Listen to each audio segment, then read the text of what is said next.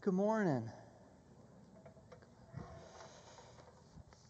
As Carlos said, my name's Tim. If I haven't met you before, uh, get to serve on a great uh, team of pastors here. Right now, we we as a church family, we're in the season uh, called Advent. It's a season leading up to Christmas. We we prepare our hearts. We wait again to uh, to celebrate the arrival of the Son of God uh, as we celebrate Christmas. So during the season of Advent, we're doing a uh, series of teachings called "It's a Meaningful Life."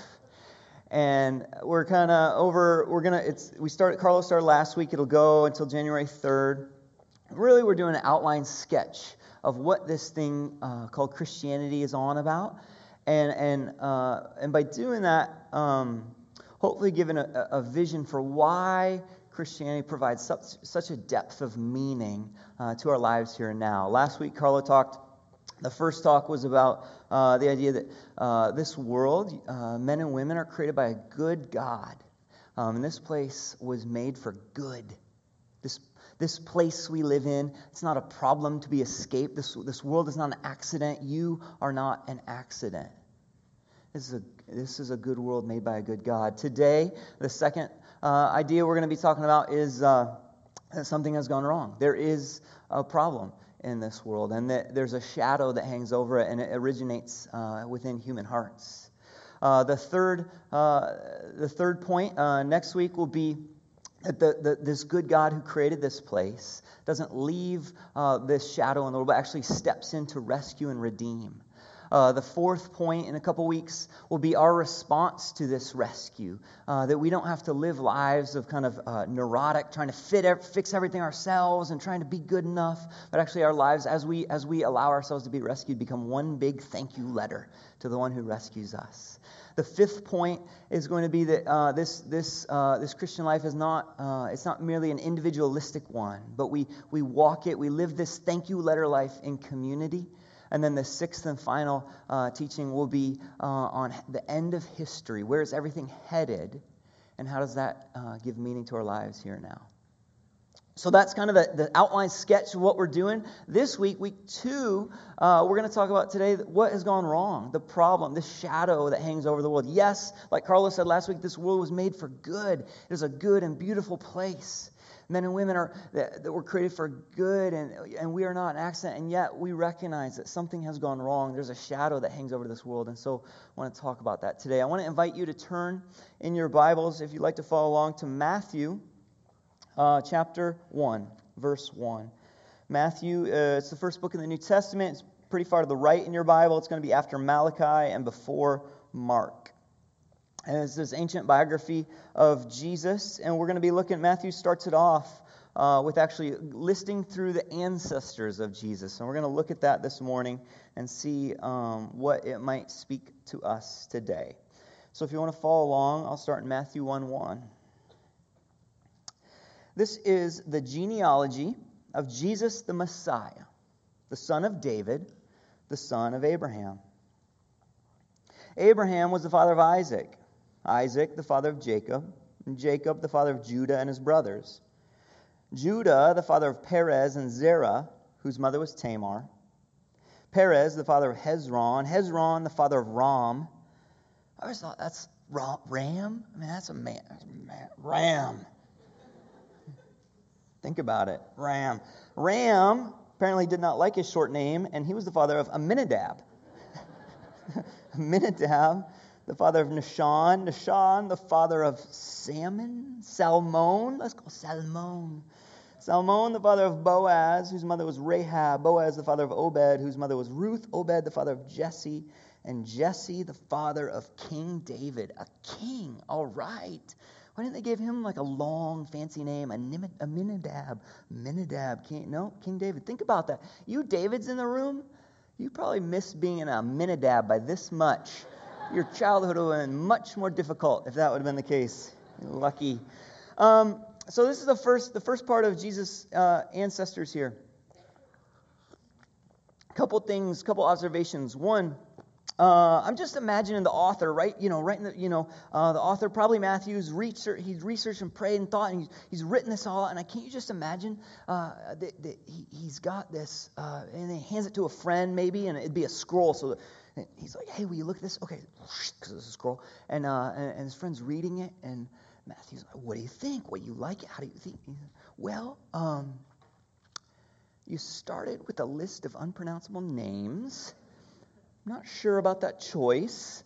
I mean, if you're if you're writing a, you're writing a book, you want people to read. You don't. I mean, uh, is he trying to weed out the weak readers right away, or what's kind of uh, the? I think it's important to remember that um, that a genealogy, a list of ancestors, is the most concise way to tell history. It's the most concise way to remind people of the past, remind people of what has come before, remind people of the long story that, that Jesus' birth is part of. And apparently, for Matthew, it's very important to understand that this Jesus figure that we're headed towards is going to be born, has being born into an old, old story.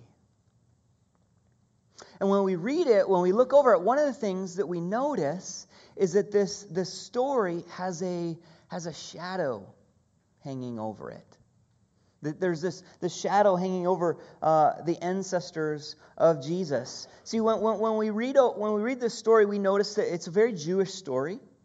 That these are, these are Jewish names. It's rooted in, the, in the, the, uh, the, the Jewish people and their scriptures, referencing Abraham and David and uh, Jacob and Isaac. But um, with that, the people that Jesus was being born into was joining. Um, they, they had a particular way of seeing the world. And one of the ways that they saw the world is what Carlos talked about last week that this world was created by a good God, and men and women are made to bear God's image, and that this world is not an accident.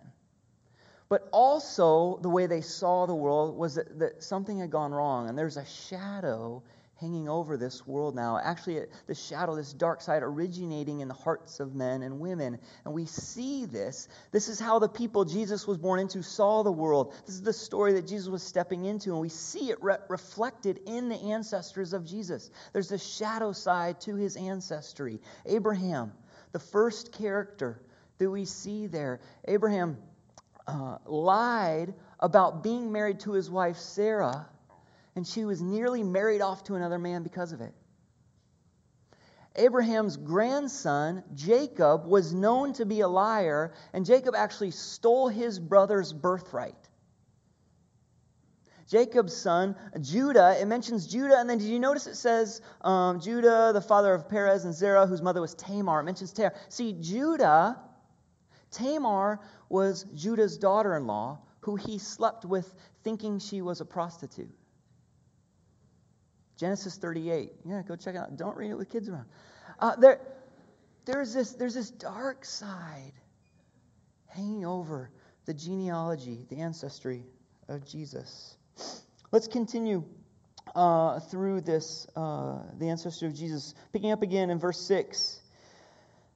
David was the father of Solomon, whose mother had been Uriah's wife. Solomon, the father of Rehoboam, Rehoboam, the father of Abijah, Abijah, the father of Asa, Asa, the father of Jehoshaphat. If you're thinking about having a kid in the near future, Jehoshaphat, put that in your back pocket. Jehoshaphat, the father of Jehoram, Jehoram, the father of Uzziah, Uzziah, the father of Jotham, Jotham, the father of Ahaz, Ahaz, the father of Hezekiah, who was in the news this week. Do you see that? Yeah, Hezekiah, the bulla. Yeah, that's cool. Hezekiah, the father of Manasseh. Manasseh, the father of Amon. Amon, the father of Josiah. Josiah, the father of Jeconiah and his brothers at the time of the exile to Babylon. Again, we see the shadow hanging over it. David, it mentions um, him with Uriah's wife. He, he, he slept with Uriah's wife while she was still married to Uriah and then, and then arranged for Uriah's murder. His son Solomon had hundreds of wives and was pretty much an international arms dealer. Solomon's son Rehoboam was single handedly responsible for causing a civil war in the nation of Israel that the nation never recovered from. And it goes on from there. There's a shadow hanging over it. And it's in both the individual stories, but also there's this societal sense that at the end of it, you notice it talks about the exile. Exile, the way that the Jewish people understood, the way the scriptures talk about exile, was that this, this shadow side, that the entire society, the entire nation embraced their shadow side to such an extent that God had to say, I need to remove you from your homeland. The shadow hangs over the ancestors of Jesus. Picking up again in verse 12. After the exile to Babylon, Jeconiah was the father of Shealtiel. Shealtiel was the father of Zerubbabel. Zerubbabel was the father of Abihud. Abihud, the father of Eliakim. Eliakim, the father of Azor. Azor, the father of Zadok. Zadok, the father of Achim. Achim, the father of Elihud. Elihud, the father of Eleazar. Eleazar, the father of Matthan. Matthan, the father of Jacob. And Jacob, the father of Joseph, the husband of Mary. And Mary was the mother of Jesus, who is called the Messiah. Thus, there were 14 generations in all, from Abraham to David, 14 from David to the exile to Babylon, and 14 from the exile to the Messiah.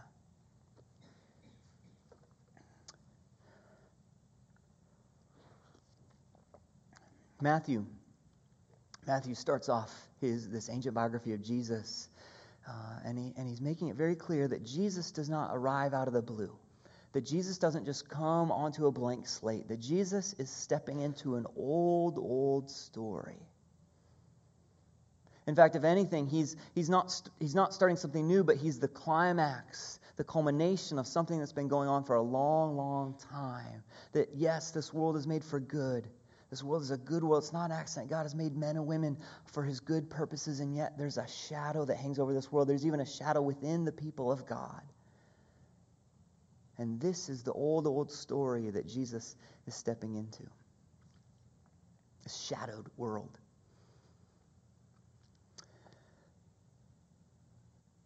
When I was a fourth grader, I went to Alaiedon Elementary School in the countryside outside of Mason, Michigan.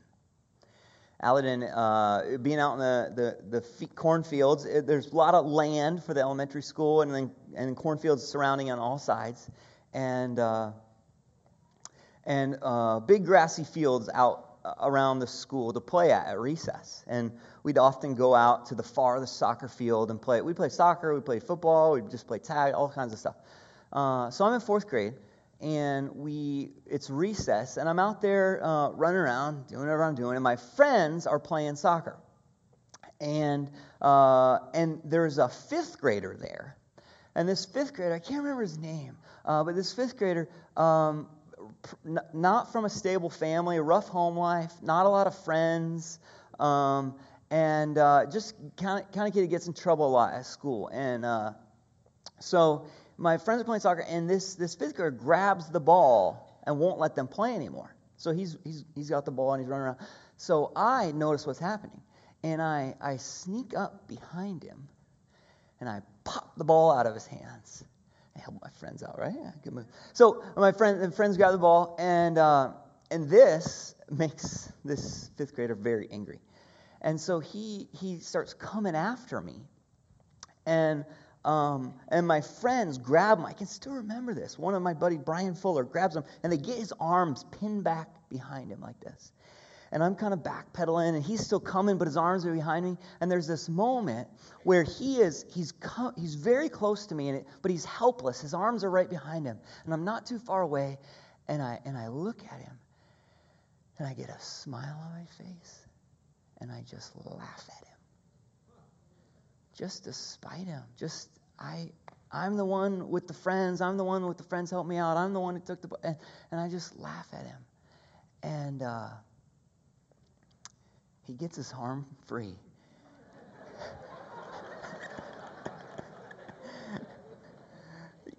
How do you know it's going to happen? and he punches me as hard as I had ever been punched in my life and I am instantly just bleeding everywhere. Just blood on the grass, hold my face, blood. He runs away. And, ah!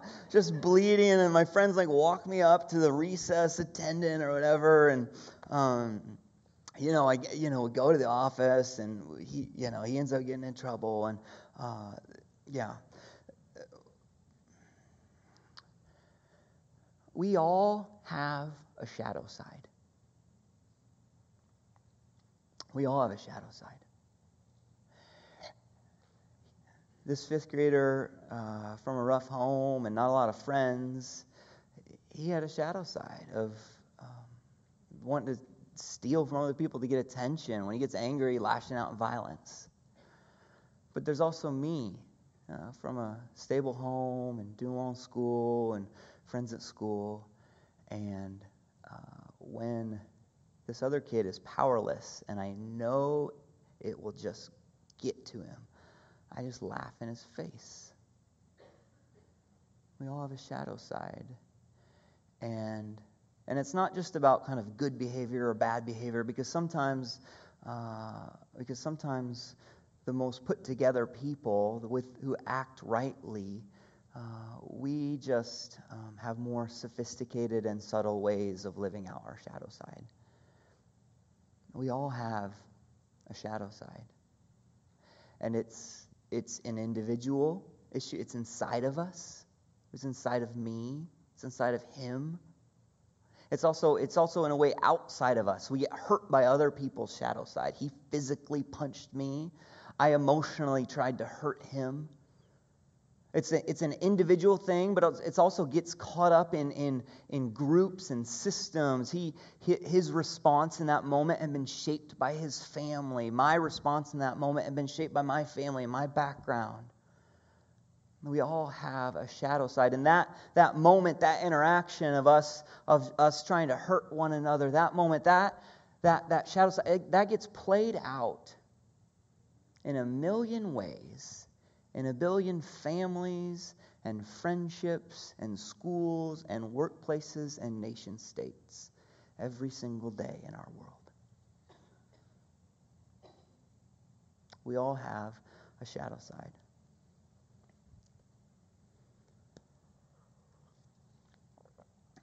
Whether you're here, a, uh, you call yourself a Christian, a follower of Jesus or not this morning, I believe we all have to face the question, answer, uh, answer the question what is wrong with this world? What is wrong? There seems to be something wrong. What is it? Where does it come from? Different people have answered that question in different ways over history. Some people, some people have said, really, there's nothing wrong. Really, there's nothing wrong. This is what we should expect. The good and evil, actually, good and evil are just illusions. They're just byproducts of our, you know, kind of, uh, you know, uh, um, evolutionary byproducts, kind of groupthink, and they're, they're, they're just they're not real. They're social constructs. What's good and evil in one culture is different than in another culture. There, there's nothing kind of real about them. This is as good as it gets. This is all we should expect. Some people have said that way. Other people have given very ugly answers to the question of what is wrong in this world. In history, different people have answered that question. People have given ugly answers like that gender is wrong, or that race is wrong, or that nation is wrong. Today, I think in, uh, in Western culture, we, we see very kind of social scientific answers to that question what is wrong in the world? What is wrong with the world? Some people say edu- there's not enough education. If we just had more education, then everything would work right. Some people say technology. If we just had a, a few more, a, enough technology, then everything would be right. Or may, there's too much technology. If we just got back to nature, we just got back to our, our nomadic tribal roots, then everything would be right. Or free markets. If we just had more free markets, then everything would be right. Or there's too many free markets. If we just restricted this, these, these transnational corporations, then everything would be right. I think today, oftentimes, we look to economics or politics or psychology to, to answer the question what is wrong with this world? And while certainly some of those things address the symptoms of what's wrong, I do not believe any of them address the root issue of what is wrong with the world. Because you can be a kid from a good family, doing well in school, with lots of friends. And when the kid with no friends is powerless, you will still laugh in his face. What is wrong with this world? The beginning of the 20th century, the London Times put that question in their paper. And this uh, Catholic Christian thinker, G.K. Chesterton, uh, wrote a response. What is wrong with this world? And G.K. Chesterton wrote Dear sirs, I am sincerely G.K. Chesterton. Throughout history, Christians have identified this idea that we all have this shadow side.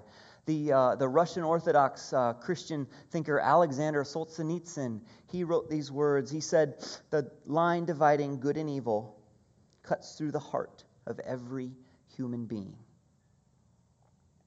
What is wrong with this world? I believe Christians have a profound answer to that question. That is, we all have a shadow side. And theologically, the word that Christians have used is sin. We have this sin problem that resides in the heart of every man and woman. That is the root. That is the root. That is the impact point from which, like, like a rock hitting a windshield, all the other symptoms spiderweb out from there. And we're not going to go there this morning, but if you want this week, you look at Genesis 3, the, the, origin, the, the origin point of this problem when men and women, in, in, in something that happened once in history, but also happens over and over again, that, that men and women made the decision to say, God, we, we think we can do it without you. I, we don't want to walk in trust of your goodness. We don't want to follow you as our king. We don't want to walk in closeness. We want to do things our own way. And men and women chose to, to, to turn their back on God. And there's a spiritual fracture which related to us not even knowing, not, not even knowing how to, to live rightly in our hearts, it ended up uh, fracturing relationships between people, between men and women, in friendships and in families, and even fractured the very relationship with this non human creation, this world that we live in. But the root of it, the root of it is the shadow side that is introduced when we turn our backs on the good God who created us.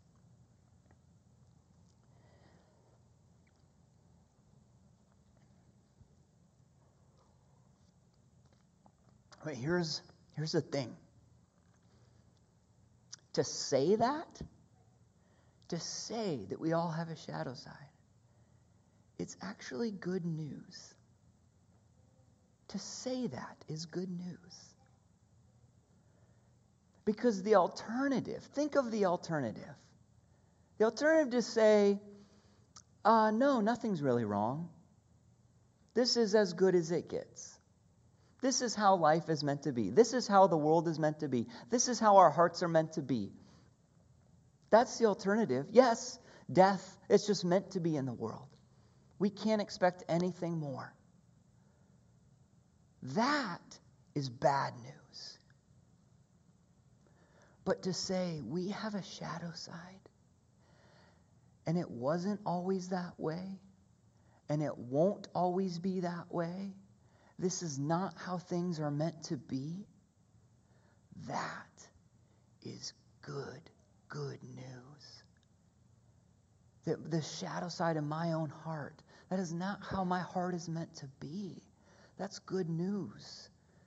The shadow side in our families and our friendships, when we see families imploding, that is not how the world is meant to be. That is good news. The way whole societies and cultures uh, attack and devour one another, that is not how things are meant to be. That is not how God desired it to be in the beginning, and that is not how it's going to be in the end. That is good news. And even death itself is not how it's meant to be. To say that is good news. This world, the world, the good world with a shadow hanging over it, this is the world that Jesus was born into. Jesus wasn't born into a Hallmark card. He was born into the real world. This, this this story, that, that genealogy, that list of ancestors, that real gritty world, the good world with a dark shadow hanging over it, is the real world Jesus was born into.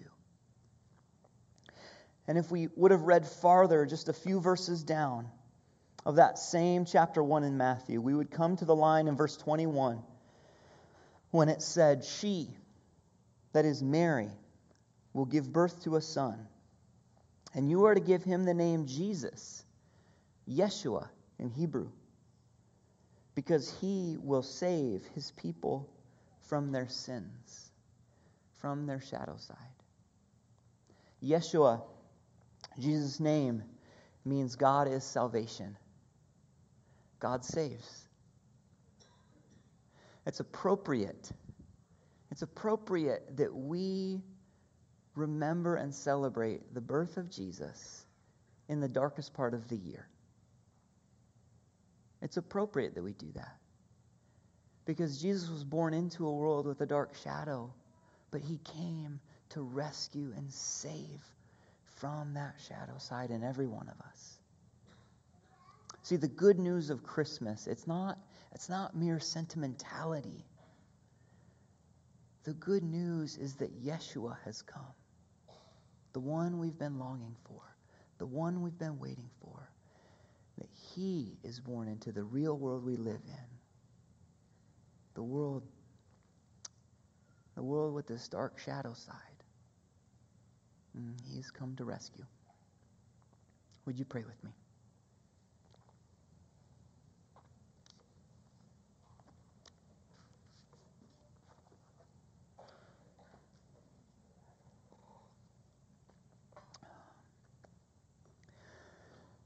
Father, Son, Spirit, we do. Um,